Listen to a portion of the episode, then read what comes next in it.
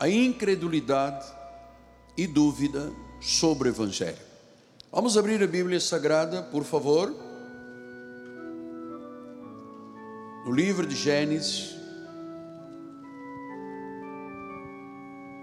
capítulo 26, versículos 17 a 19. Então Isaac saiu dali e se acampou no vale de Gerar, onde habitou. Tornou Isaac a abrir os poços que se cavaram nos dias de Abraão, seu pai, porque os filisteus os haviam entulhado depois da morte de Abraão. E lhes deu os mesmos nomes que já seu pai lhes havia posto. Cavaram os servos de Isaac no vale e acharam um poço de água nascente. Que esta palavra abençoe todos os corações.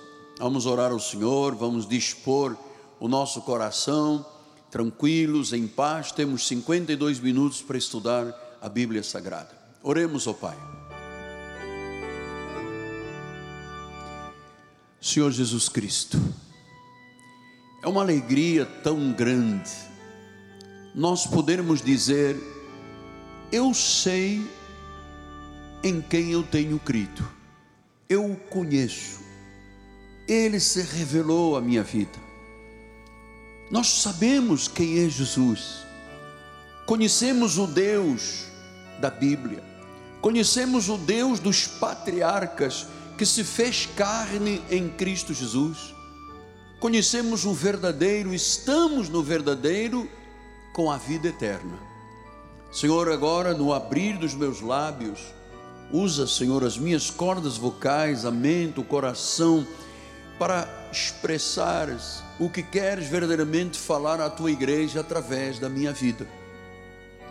Eu diminuo neste altar para que Cristo cresça, em nome de Jesus. E a igreja diga: Amém, Amém, Amém. Mais uma vez, bispo, muito obrigado. Meus amados irmãos, minha família, esta congregação divina, assistida por Deus. assistida. Bispo Rogério, bem-haja, nem eu tinha visto. Bem-haja, muito obrigado pela honra. Tantas vezes o irmão faz. Uma congregação divina assistida pelo próprio Deus. Família bendita. Meus filhinhos na fé.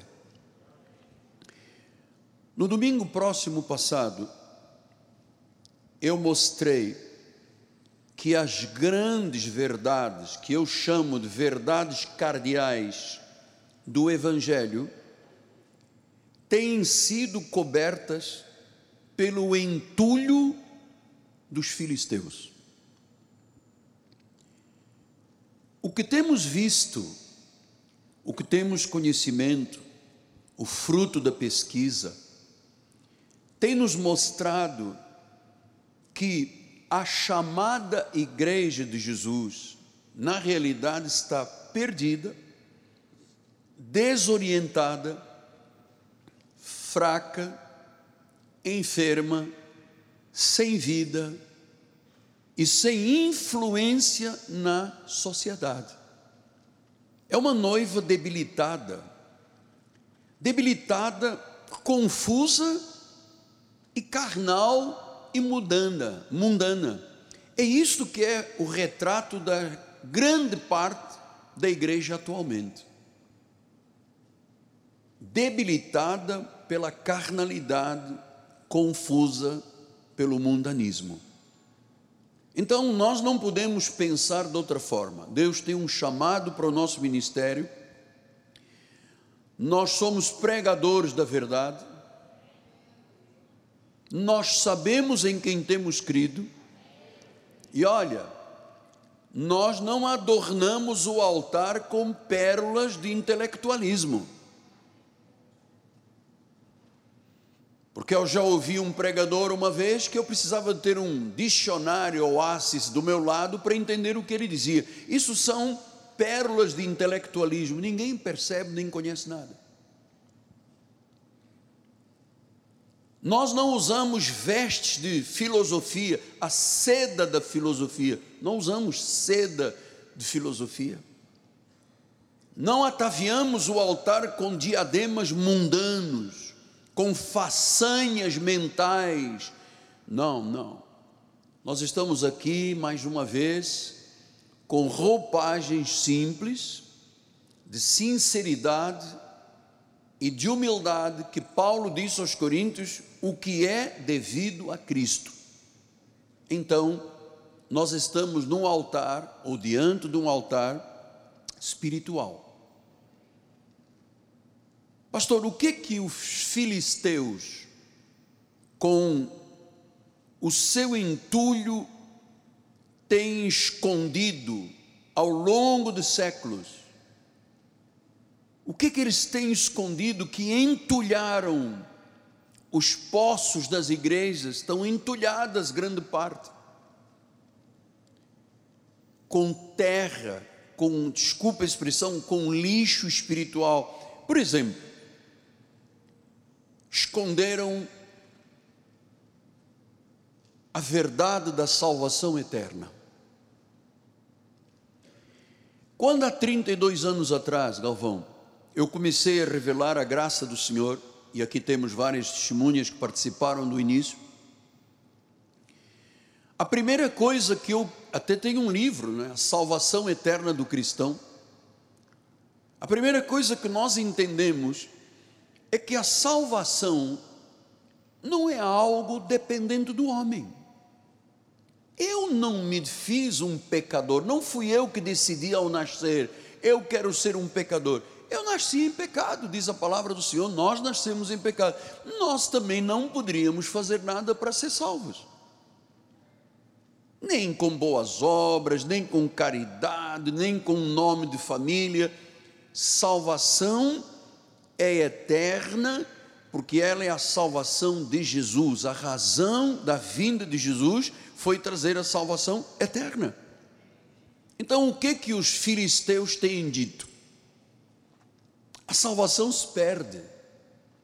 E quando você ouve alguém dizer que a salvação se perde, essa pessoa está negando a soberania de Deus. Atenção, está negando a soberania de Deus.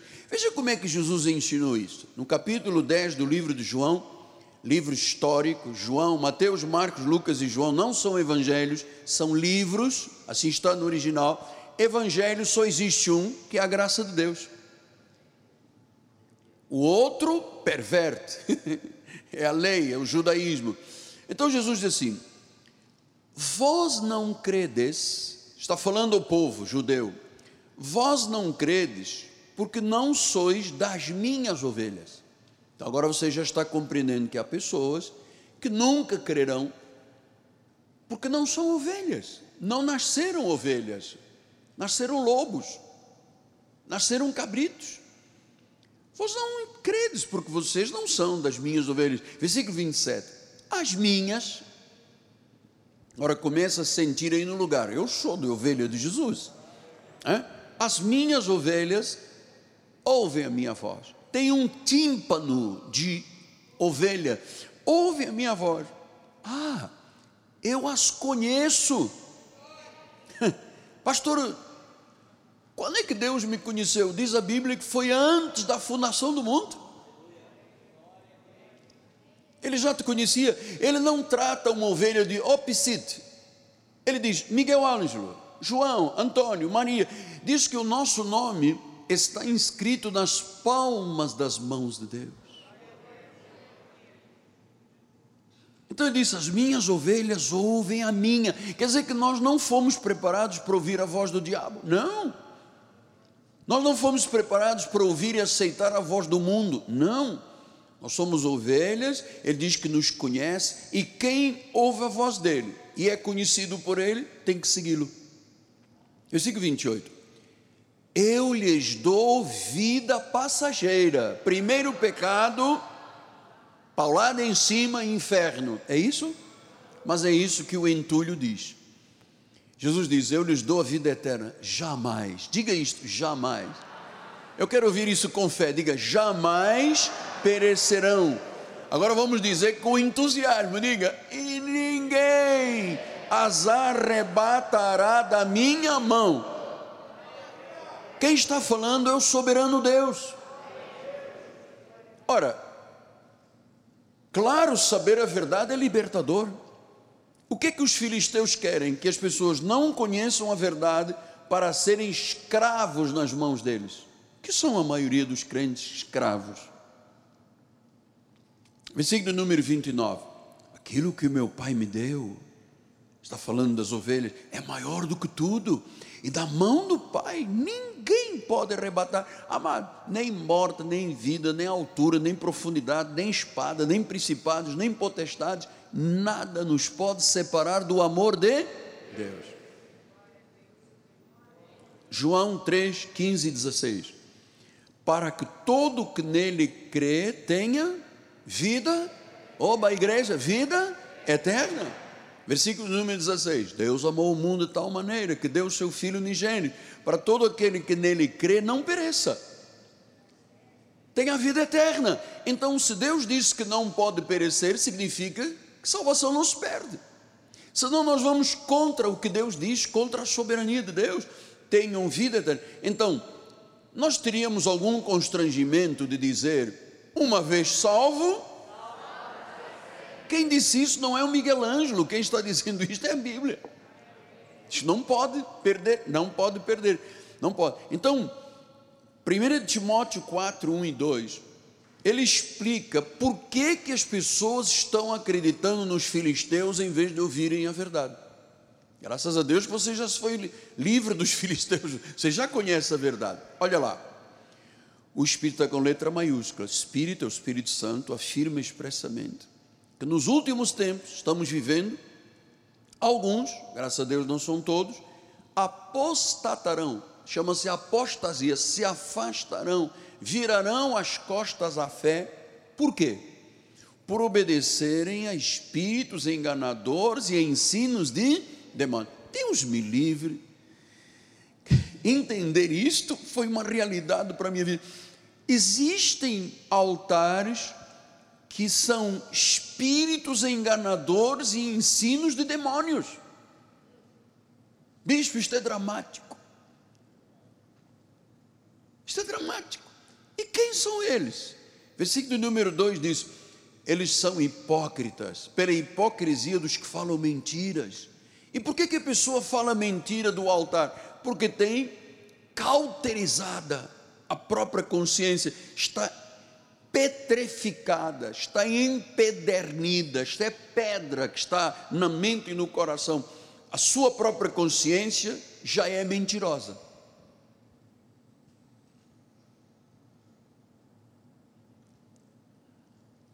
Então, essas pessoas mentirosas que têm a mente cauterizada fazem parte de 33 mil ramificações do cristianismo, milhares e milhares e milhares de denominações, milhões e milhões de igrejas no mundo, todas com um só Deus, todas com uma Bíblia, mas 95% jogando entulho no poço d'água, escondendo a verdade, por exemplo, da salvação eterna.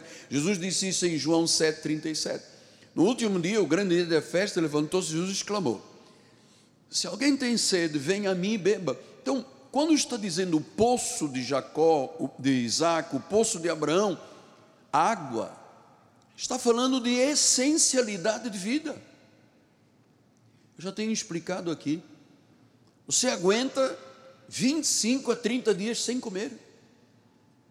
Mas você não aguenta três dias sem beber, desidrata, entra em confusão mental e morre. Então nós estamos falando não é H2O. Nós estamos falando de Jesus. Ele diz no versículo 38 Quem crer em mim, como diz a Escritura, do seu interior fluirão rios de água viva. Amado, a essencialidade da vida em Jesus. Sem Jesus não há vida. Ninguém se sustenta sem Jesus. João 4,14 disse: Aquele, porém, que beber da água que eu lhe der, nunca mais terá sede. Pelo contrário, a água que eu lhe der será nele uma fonte a jorrar para a vida eterna. Então diz que quando você bebe de Jesus, da água da vida, acabou a sede. Você não precisa acender vela, você não precisa andar com um cordão, uma guia, você não precisa oferecer um trabalho, uma entidade. Você tem tudo. Ele é o suficiente Senhor e Salvador. Segunda de Timóteo 1:9. Ele nos salvou ele nos chamou. Veja, não é o homem que decide, livre-arbítrio, isso é outra mentira que depois mais tarde nós vamos tratar. Ele chamou, ele chamou, ele salvou, ele nos deu uma santa vocação, não segundo as nossas obras, não é a carne, conforme a sua própria, mas conforme a sua própria determinação e graça que nos foi dada em Cristo, quer dizer que a graça de Cristo, não é de Moisés a lei. Não tenha medo do que eu estou lhe ensinando, eu estou lhe mostrando a Bíblia. Eu estou lhe mostrando a rocha. Diz que se a vida se é alicerçada sobre a rocha, vem vento com ímpeto, vem chuva, rio transborda, a casa fica de pé. Mas se a vida é construída à toa sobre a areia, vem o vento, vem a chuva, o rio transborda, a casa cai, é grande ruína. Então vale a pena você estar focado nestas verdades que dão a vida eterna. Apocalipse 3:5 ele diz: "O vencedor será vestido de vestiduras brancas". Agora veja, de modo nenhum, de modo nenhum. Não há um jeito de Deus mudar o que ele disse, não de modo nenhum, apagarei o seu nome no livro da vida. Então, esses milhões, esses 33 mil ramificações do cristianismo, o que, que eles dizem? Que Deus, quando alguém peca, ele vai lá e apaga o nome. Aí a pessoa volta para a igreja, Deus volta a escrever o nome. A pessoa erra outra vez, Deus apaga. Mas isto é um Deus confuso. Quando Ele é a fonte da nossa sabedoria. Ele diz que de modo nenhum eu pagarei o nome dali, pelo contrário, eu vou confessar o teu nome diante do meu Pai, diante dos seus anjos. Então, quando Jesus olha para você, os anjos sabem quem é você, o trono sabe quem é você. Então, salvação eterna é uma realidade bíblica. Jesus disse: Das minhas mãos ninguém arrebata. Uma vez salvo, salvo para sempre.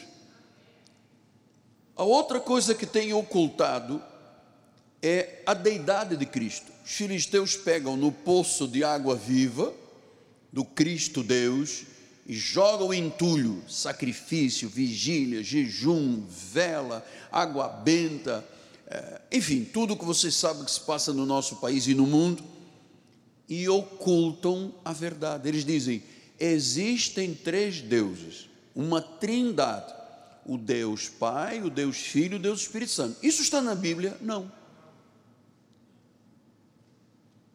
Na Bíblia diz que existe um único Deus que se manifesta de forma triúnica. Ele se manifestou na criação como Pai, na redenção como Filho e no dia de Pentecostes como Espírito Santo. Mas a Bíblia diz: o Espírito é o Senhor.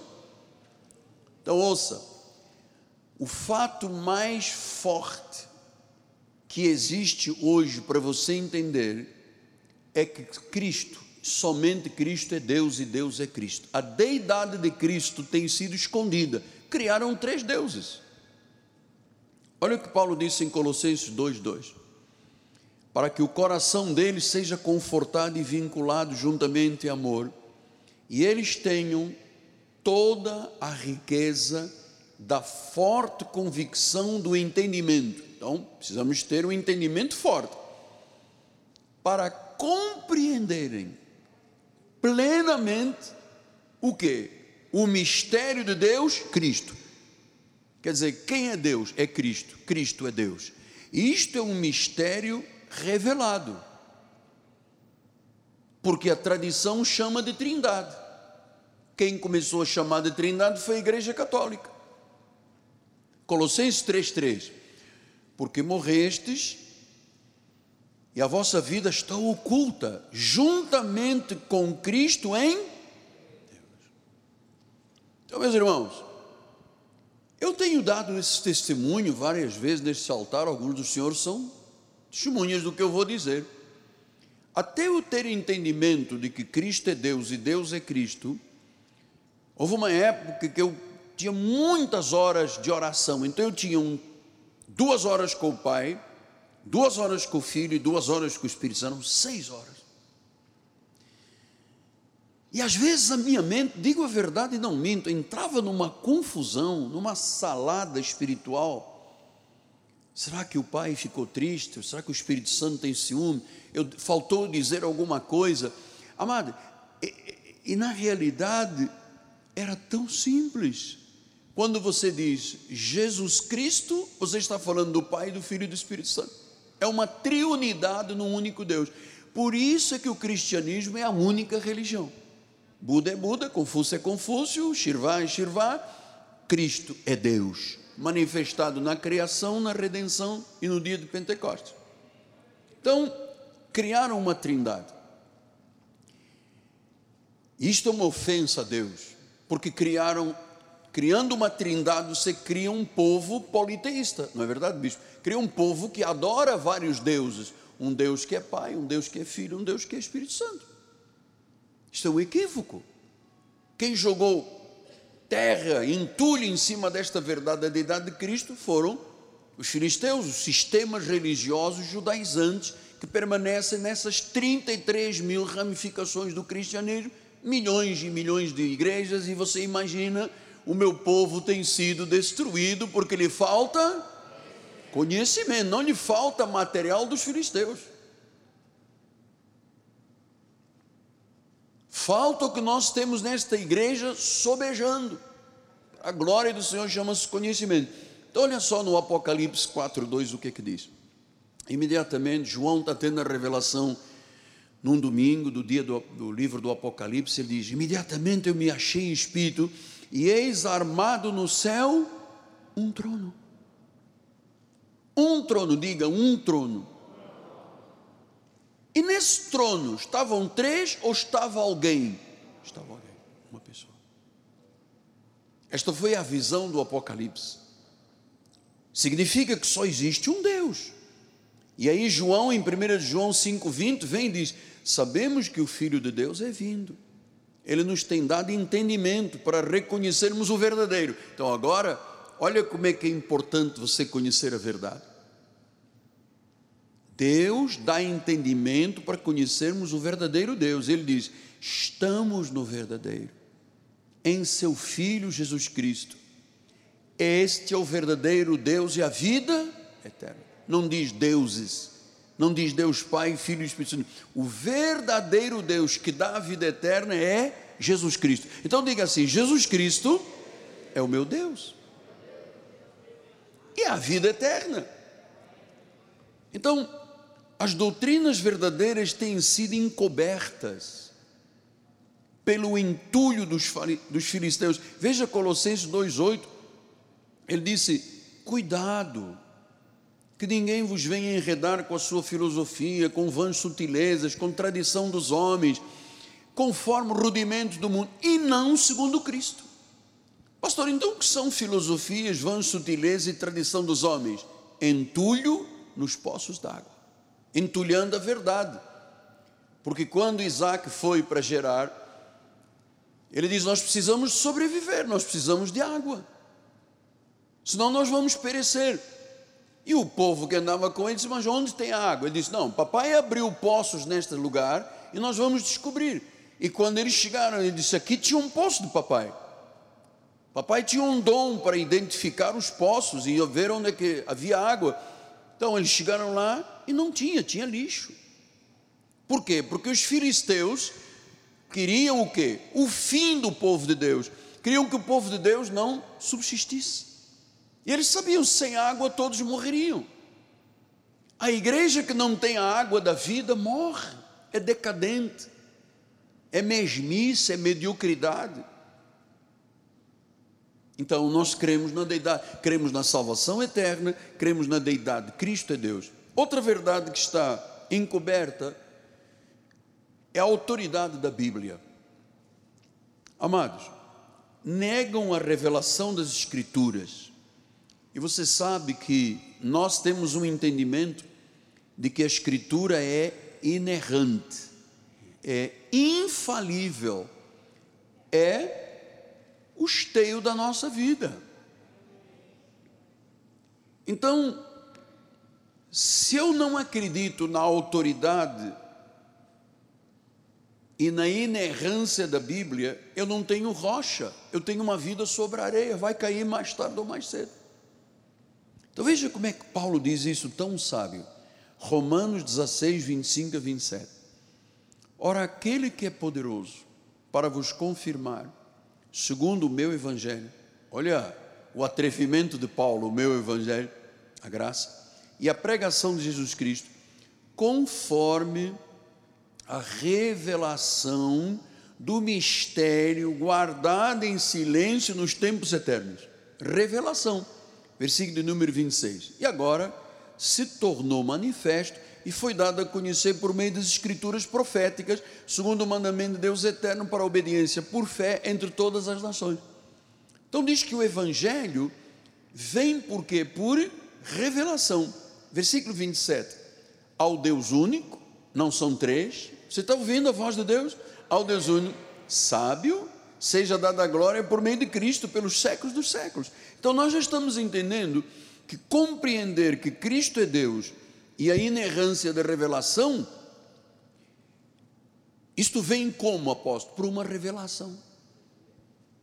E revelação não é o pastor que dá, é o Espírito que dá. É Ele que dá, é Ele que ilumina os olhos do coração, tira as escamas, tira os véus. E quem não tem essa revelação? Diz em 2 de João 1, 8 a 11. Acautelai-vos para que não para não perderdes aquilo que temos realizado com esforço, mas para receberdes um completo galardão. Ele disse: acautelai-vos. Versículo de número 9. Todo aquele que ultrapassa a doutrina de Cristo, a graça, e nela não permanece, não tem Deus. Agora é que eu estou entendendo. Quer dizer que eu posso jejuar, vigiliar, pagar o preço, não dormir, não comer, lamber o pó do chão. Se eu não tenho a doutrina, eu não tenho Deus. Sabe por que a igreja está enferma aí fora? Desorientada, sem rumo, cheio de mundanismo. Está aí, não permanece. Mas o que permanece na doutrina tem o pai como filho, porque o pai e o filho são o quê? Um. Eu e o pai somos um. Quem tem doutrina. Todo aquele que ultra... Versículo de número 10. Se alguém vem ter convosco, vai à tua casa, procura você pelo WhatsApp, manda uma mensagem no Twitter, e não traz esta doutrina da graça, ouça, por isso é que nós só pregamos doutrina na nossa igreja. Se alguém vem ter convosco e não traz esta doutrina da graça, não o recebais em casa, nem lhes deis boas-vindas com um bolo de laranja. Lembra aquele bolo de laranja? Então é assim. É, na minha casa entra quem eu quero, como diz o ministro do Supremo. Né? Então é assim: se alguém tentar chegar à tua vida com uma doutrina que não seja graça, não recebas em casa. Não dá as boas-vindas. Versículo número 11, ele vai dizer por quê? Porquanto aquele que dá as boas-vindas, se você conhece a graça, dá boas-vindas aos da lei e aos filisteus, você é cúmplice das más obras dos filisteus. Você está sendo cúmplice. Pastor, mas isso é isso é profundo. Cúmplice das más obras quer dizer que está negando a revelação de Jesus. Estão dizendo que não creem na inspiração divina. Não creem que Deus revelou a verdade a respeito de si mesmo na Bíblia Sagrada. E começam a usar raciocínios. Dizem Colossenses 2:4, assim digo que, assim digo para que ninguém vos engane com raciocínios falazes. Então nós estamos entendendo a responsabilidade deste ministério. Há 32 anos, pastor, que eu venho, vocês me acompanham, silenciosamente, fazendo barulho aqui no altar, mas silenciosamente, preparando a igreja de forma saudável, limpa, com a sã doutrina, para que Deus possa se derramar e se mover entre nós, amado. Deus não se move no entulho, Deus se move nas águas da vida, da palavra verdadeira. Então começam a usar raciocínios, especulações, apenas filosofias vãs. E eu vou lhe dizer algo, ouça, ouça isto, porque é muito importante para você depois escrever e responder no WhatsApp.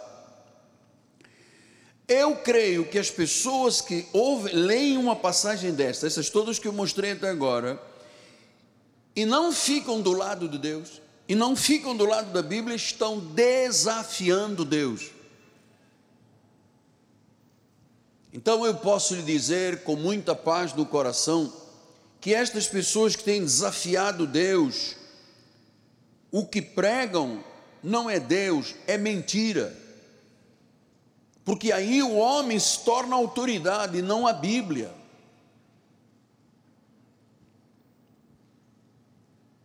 Por isso é que as igrejas estão, grande parte delas, estão cheias de mundanismo. Estava falando com um dos nossos bispos e ele me disse, apóstolo, existem igrejas assim, sexta-feira que vem vamos ter avivamento, vai ter aqui o cantor tal, a banda tal, o rock tal. Então eles acham que o avivamento é um show. E não é um show é uma manifestação gloriosa de Deus através dos seus dons e das suas manifestações sobrenaturais. A Bíblia é a palavra de Deus, é a revelação de Deus, foi inspirada divinamente. 2 de Pedro 1, 19 a 21. Temos assim tanto mais confirmada a palavra profética, e fazeis bem atendê-la como uma candeia que brilha num lugar tenebroso. Você sabe? Este ministério foi levantado para brilhar no meio deste lugar tenebroso chamado Rio de Janeiro, Brasil e o mundo. E diz que esta palavra vai clarear até que o dia clareie e a estrela da alva nasça em vosso coração. Versículo número 20 sabendo primeiramente isto, nenhuma profecia que está aqui na Bíblia Sagrada, nenhuma, provém de particular elucidação. Não foi um homem que disse, ah, eu estava em Teresópolis, vi o dedo de Deus e. e... Não. Não é de particular elucidação. Versículo número 21. Porque nunca, jamais, qualquer profecia foi dada por vontade humana. Entretanto, homens santos falaram da parte de Deus, movidos pelo Espírito Santo. Você vê o que é a verdade? Movidos pelo Espírito Santo. Fala de Deus, mas na realidade é Deus que está se movendo através da, do altar. Movidos pelo Espírito Santo. Então, nós nesse ministério somos, estamos submetidos à palavra divina. Nós não aceitamos que os filisteus neguem com o seu entulho o que Deus está fazendo através de um ministério santo. Então, quem rejeita a autoridade das Escrituras, começa a estabelecer suas opiniões próprias, sua filosofia, sua ciência, seu conhecimento humano, começam a colocar a confiança nas pessoas, em vez de colocarem na palavra. Começam a aceitar diagnósticos e prognósticos profissionais dizendo: esta é a última palavra, a última resposta. E eu vou lhe dizer, amado, quem tem a última resposta e a única é Jesus Cristo, amado. E se eu não acreditar na Bíblia, eu vou começar a acreditar no homem, nas pessoas. E eu vou lhe dizer que por falta deste conhecimento, muitas pessoas confiam mais em pessoas do que confiam em Deus. A palavra de Deus é verdadeira. Prova a fidelidade de Deus para com aqueles que o amam e nele confiam. Então, quando a pessoa não confia na palavra, ela não acredita no elemento sobrenatural da palavra. Para muitas dessas ramificações das 33 mil milhões de igrejas e milhões de doutrinas, o elemento sobrenatural é ignorado.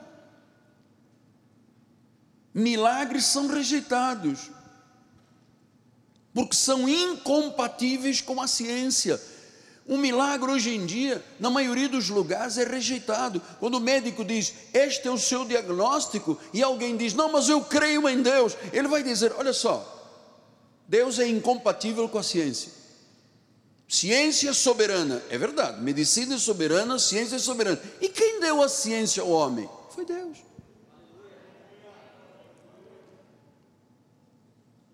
Então, estas verdades foram cobertas com entulho durante séculos. Ah, e quando você diz a alguém, não, Deus agiu na minha vida, começam a suspeitar de Deus. Será? Eu quero que você se torne um homem, uma rocha, uma mulher rocha. Uma pessoa diz: Não, está na Bíblia, eu creio, ainda que Deus possa mudar qualquer qualquer ciência ou qualquer situação humana, mas Deus pode. Não rejeita o milagre. Milagre é milagre, ciência é ciência. Então hoje em dia é nítido, pessoas que passam por um milagre, começam a, as pessoas começam a suspeitar. Não, é assim, você melhorou porque você tomou aspirina. Espera aí, e a aspirina é que resolve o problema? É Deus que resolve o problema. Pastor, mas o médico ajuda. Claro. Quantas vezes eu já fui ajudado, quantas vezes você. Mas quem resolve é a fé em Jesus Cristo. Quem resolve é a fé. Então, quando uma pessoa, quando uma pessoa passa por uma ação de Deus, querem logo uma explicação psicológica. E fé não tem explicação, Heitor. Fé não tem explicação, Galvão. Fé é fé. Como é que eu vou te explicar psicologicamente? Como é que eu vou te dar uma ideia, uma opinião que quer estar acima de Deus? Deus está acima de tudo. A autoridade dele está aqui na palavra, mano. Eu não posso te explicar como é que eu tive uma gangrena, como é que eu ia amputar uma perna, e uma oração com um livro em cima de mim mudou a minha vida, eu estou aqui. Como é que isso se explica? Não tem explicação. Você não, ou crê ou não crê, ponto final. E eu optei lá atrás, Aracasi, eu disse: eu vou acreditar em Deus o resto da minha vida, mesmo que eu não tenha uma explicação psicológica, eu não vou suspeitar de Deus. Não vou. Nem quero que você suspeite de Deus. Então, quando as pessoas começam, não, mas eu queria uma explicação. É, por que, que o apóstolo puxa a gravata com o dedo? Eu não sei, pois é um costume meu. O que, que eu vou te explicar? Não tem explicação. Agora, o que eu sei e tenho visto é pessoas saírem do câncer, do tumor, da morte, da condenação e se tornarem pessoas livres, porque colocaram Deus em primeiro lugar, não colocaram nem confiaram em pessoas, primeiro a Deus, primeiro Jesus, depois as pessoas. E eu acredito, temos dez minutos, eu acredito que os filisteus são Satanás peneirando o povo de Deus. Em Lucas 22, 31, 32, assim: Simão, Simão, eis que Satanás vos reclamou para vos peneirar como trigo. Eu, porém, roguei por ti para que a tua fé não desfaleça.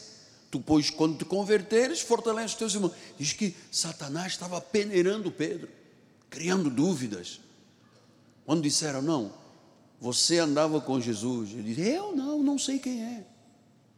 Não, não, eu vi você, era um de... Não, não, não, não conheço. Então Satanás fica peneirando as igrejas aí à volta, amado. Para ver se o povo de Deus desfalece. Olha lá, eu, porém, roguei por ti para que a tua fé não desfaleça. Sabe quantas pessoas não voltaram mais às igrejas? 60%. Estão desfalecidas, muitas estão ouvindo agora, estão pelo canal Com Brasil em 5.500 municípios, milhares e milhares de pessoas, homens e mulheres, que não têm consciência de quem é Deus, de quem é a palavra, qual é o poder da palavra, porque Jeremias 17, 9 diz: enganoso é o coração mais do que todas as coisas. O coração do homem é desesperadamente corrupto. Paulo disse em Romanos: desventurado homem que sou. Então nós temos de nos habituar a exaltar Deus, colocar Deus no lugar que é dele, que lhe pertence o trono, Deus vivo, Deus santo, Deus que tem um inimigo declarado que esse mundo, Tiago 4,4, ele diz isso, olha só, Tiago 4,4, está no computador, infiéis, não compreendeis que a amizade do mundo é inimiga de Deus, aquele que quiser ser amigo do mundo, vai ser inimigo de Deus,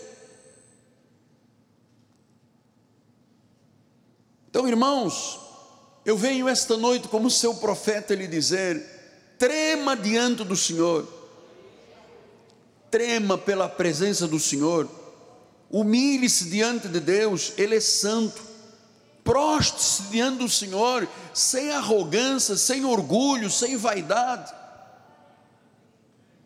Ele é soberano, Ele é transcendente, Ele é santo, submetamos-nos a Ele. Isto é uma coisa pessoal de cada um de nós. Deus tem obras poderosas, muito mais poderosas, que vão acontecer numa visitação sobrenatural de Deus nesta terra. Em conclusão,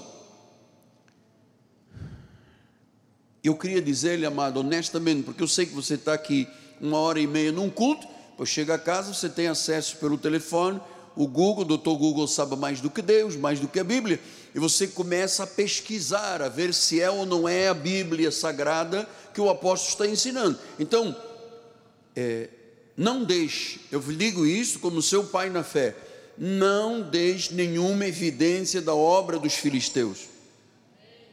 Não deixe entulho no seu coração. Remova tudo volte aos fundamentos. Salmo 11, 13, ele diz: Ora, destruídos os fundamentos, o que, é que pode fazer um justo se não tiver fundamento? Pode fazer nada. Provérbios 10, 25: Como passa a tempestade, assim desaparece o perverso, mas o justo tem perpétuo fundamento. 2 Timóteo 2,19: Entretanto, o firme fundamento de Deus permanece, tendo este selo o Senhor conhece os que lhe pertencem. E mais, aparte-se da injustiça todo aquele que professa o nome do Senhor. Aparte-se da injustiça. Eu queria terminar com um testemunho. Alguém me ligou esta semana. Você sabe que houve um decreto do seu governador que liberou os templos. Templo quer dizer evangélico, católico, todos os templos, da isenção de SMS. Foi o decreto do seu governador aprovado pela Assembleia Legislativa. Só que isso não sai. Tem um departamento fazendo que não deixa sair isso. Alguém me ligou e disse: senhor não gostaria de ir a Flandre tal para. Senhor chega lá e pede por favor e sabe, leva um presentinho. Eu disse: Eu? Quer dizer que eu vou sair daqui e vou chegar diante de um homem, oh, por favor, tira o SMS, eu me ajoelho em nome do Pai, do Filho e do Espírito Santo, eu vou rosar, vou pegar um rosário para rosar. Eu, eu creio num Deus sobrenatural e soberano. Eu não me submeto a homem algum nesta terra. Jamais eu iria mendigar o pão a quem quer que seja, mano. Jamais. Eu disse logo ao irmão: Não, senhora, eu não vou. Ah, mas fulano de tal vai. Boa viagem. Eu creio ou não creio em Deus. Eu não ponho a minha fé depois nos homens e depois em Deus. Eu creio no Deus Todo-Poderoso. Eu creio em Jesus Cristo. Eu creio, amado. Eu clamo ao Senhor para que Ele abra os céus e desça com poder e autoridade, que todas as nações tremam diante dEle. Todas as nações tremam diante dEle, Ele é Jesus. A nossa suficiência vem do Senhor. Ah, mas vamos três lá então pedir. Eu creio na Bíblia, eu não creio, mas eu creio em Deus, eu não creio. Vou lá pedir de joelho, por favor. O senhor pode tirar o SMS. Não quer tirar, o problema é de quem não quer tirar, amado. Deus vai dar recursos. Agora, o apóstolo da igreja mendigar o pão a um ímpio, nem que foras tenente, como se dizia na minha terra, eu vou descansar no meu Deus, eu creio no meu Deus, eu creio nesta palavra.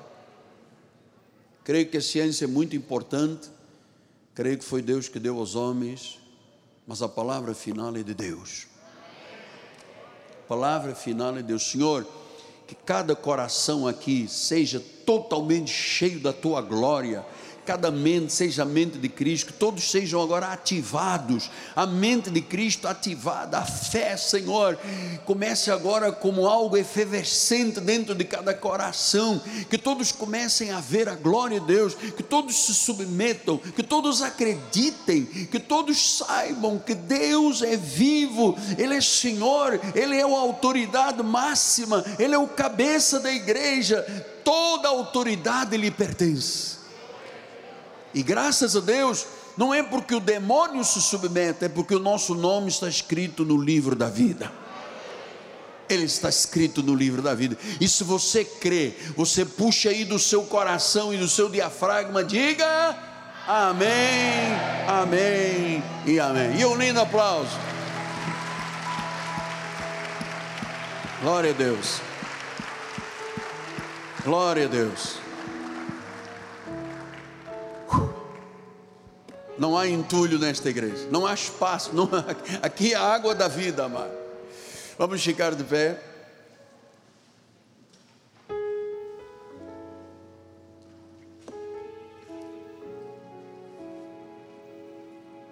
Bispos, mais uma vez a minha gratidão, Bispo Mário, Bispo Érica, Bispo Rogério, um abraço à sua esposa, a bênção final.